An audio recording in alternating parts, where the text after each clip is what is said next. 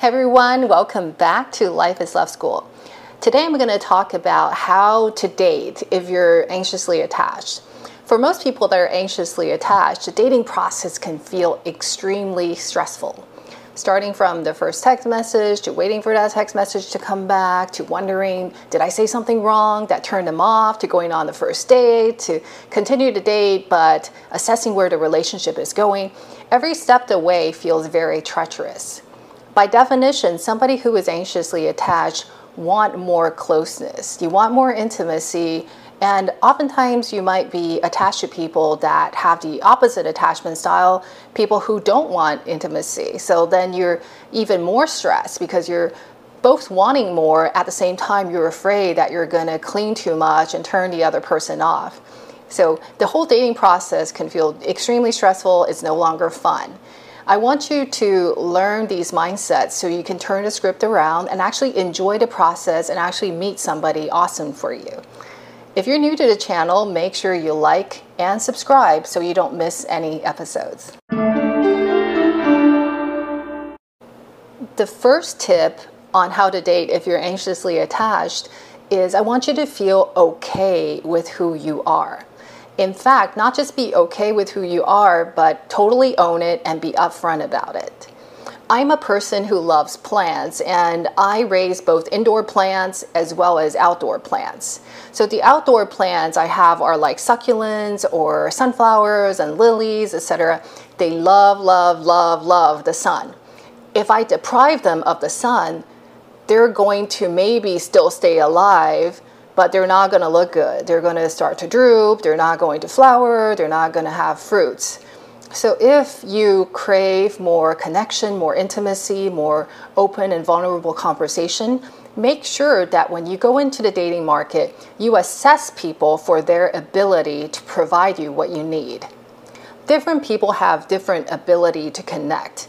A lot of times we think, oh, you know, that person is tall, this person is short, but we don't think about the fact that these qualities of people, whether they're outgoing or they're more introverted, um, and their preferences, their characteristics, and their ability to be empathetic, connect, have good conversation, etc. A lot of these are a combination of genes and environment. So don't pick somebody who is not able to give you what you need and then hoping that you can somehow change them. First of all, they generally don't want to change, right? People like who they are. That's why they are the way they are. And nobody changes for you. They have to want to change for themselves. And then, thirdly, they have to have the ability to change. So make sure that when you are in the dating scenario, you're assessing people for whether they can meet your needs or not. If you're somebody who needs more intimacy, make sure that you don't pick up somebody who has the avoidant attachment style, if at all possible. The avoidants actually don't want as much closeness or as much intimacy. So if you get into a relationship with them, it's going to be a lot of push and pull. You're going to want more, they're going to want less, and the hot and cold relationship is very tiring. So treat yourself right by going into the dating scenario and assessing the other person to see if they're able to meet your needs. So I want you to own who you are, what your needs are, and then going into the market with the idea that, hey, I'm a buyer and I'm assessing for the right fit. Don't just settle with anybody and then trying to make them like you. That's not the way to go. Another mistake I see people make along these lines is that they don't like who they are. They don't like their anxious attachment style. So they pretend to be the cool guy or the cool gal who doesn't need much, etc. That is also the wrong way to go because you're going to attract people who actually likes your facade. Unless you are ready to be that cool guy and cool girl for the rest of your life, this is a recipe for disaster.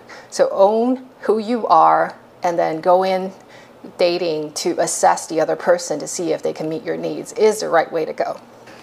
The second mindset to have if you're anxiously attached and you want to date right is I want you to feel okay with disappointing other people. Here's a thought exercise.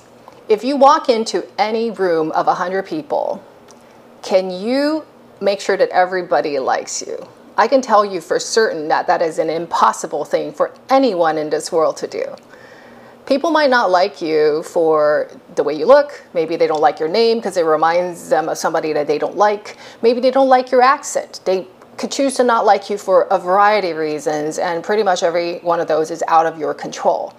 They might not like you because they're jealous of you. So, how are you going to control that, right? So, if you set the goal to be, I want people to like me all the time, everywhere, everybody to like me, you're guaranteed to be disappointed. Also, you could never then be genuinely yourself. And when you're not yourself, even if people like you, deep down you feel insecure because you knew that you were putting on an act and they didn't ever get to know the real you. So, in order for you to have genuinely healthy, happy relationship, first of all, you have to be willing to be yourself, be your authentic self if you're faking it, let's say that you're unhappy, but you plaster on a smile and try to act all cheerful because you believe that that's what people like, people are actually really good at sensing discrepancies. So if you say one thing but you mean another, you put on an expression that doesn't match how you feel, people will sense that there's something not quite right with this person and they won't trust you. So that's another reason why you should be authentic and be fully yourself. So, the third mindset to have is to love yourself. Years ago, I was in San Francisco and I came across this sign in a store and I decided I have to have it. And the reason is that this sign is telling me that the key to happiness is something that I own, right? Nobody else owns it.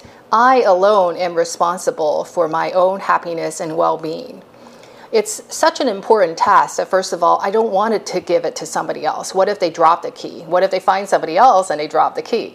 Right? This is so important to me that i have to be responsible for it. And also nobody else can do it for me. No amount of other people telling me how awesome i am can make me feel any better if i don't truly believe that myself. Also if i believe that somebody else holds the key to my happiness i'm going to be extra clingy right? I'm going to be craving something from them. And this other person is going to feel that I'm only with them because it's a conditional giving. I'm giving them something because I want something back. I want them to validate me. I want them to give me something that I'm craving, that I'm desperate for, because I don't feel that I'm good enough. I'm not able to sustain myself. I'm not able to make myself happy. I'm hoping that this person will supply me and that then makes any relationship cheap because it makes it very transactional. You want to come from a place where you feel that you're abundant, you're able to take care of yourself, you're fully independent and autonomous being, and that you want to meet this other person because you're the icing on the cake. But you are the cake yourself anytime you have the mindset that this person, you know, you, you're on a date with me and I believe you hold the key to my happiness, then you're going to have a lot of this clingy, over attachment energy going towards them. And that will scare anyone.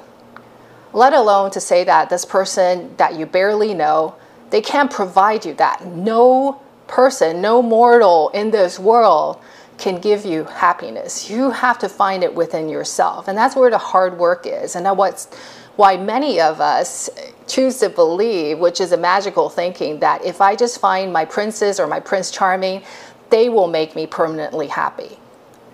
If this were the case, we would never see divorces in our lives.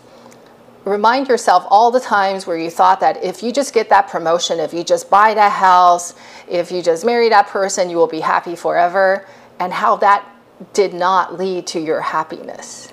Happiness is something that you have to find within yourself by understanding that you have value because you exist and also by living a purposeful life. And all of this is on you, which is both a little scary and also very freeing.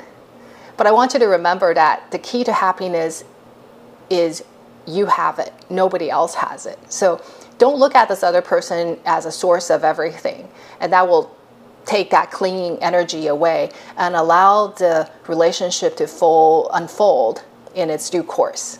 I hope you find today's content helpful. I love helping people with relationships because complex trauma happens in relationship and happy relationship is also very healing. That's how your trauma can get healed is through healthy relationship. So if this topic interests you, I encourage you to look at the items in my show note And also consider joining me in Tribe, where we have direct dialogue about your relationships, anything that you run into that you like to discuss is something I love to help you with. And make sure you drop a comment if you have any questions or any other mindsets that I may have missed. I read every single comment and I respond to it. In fact, today's video came from a viewer suggestion. So I make content based on people's recommendation as well.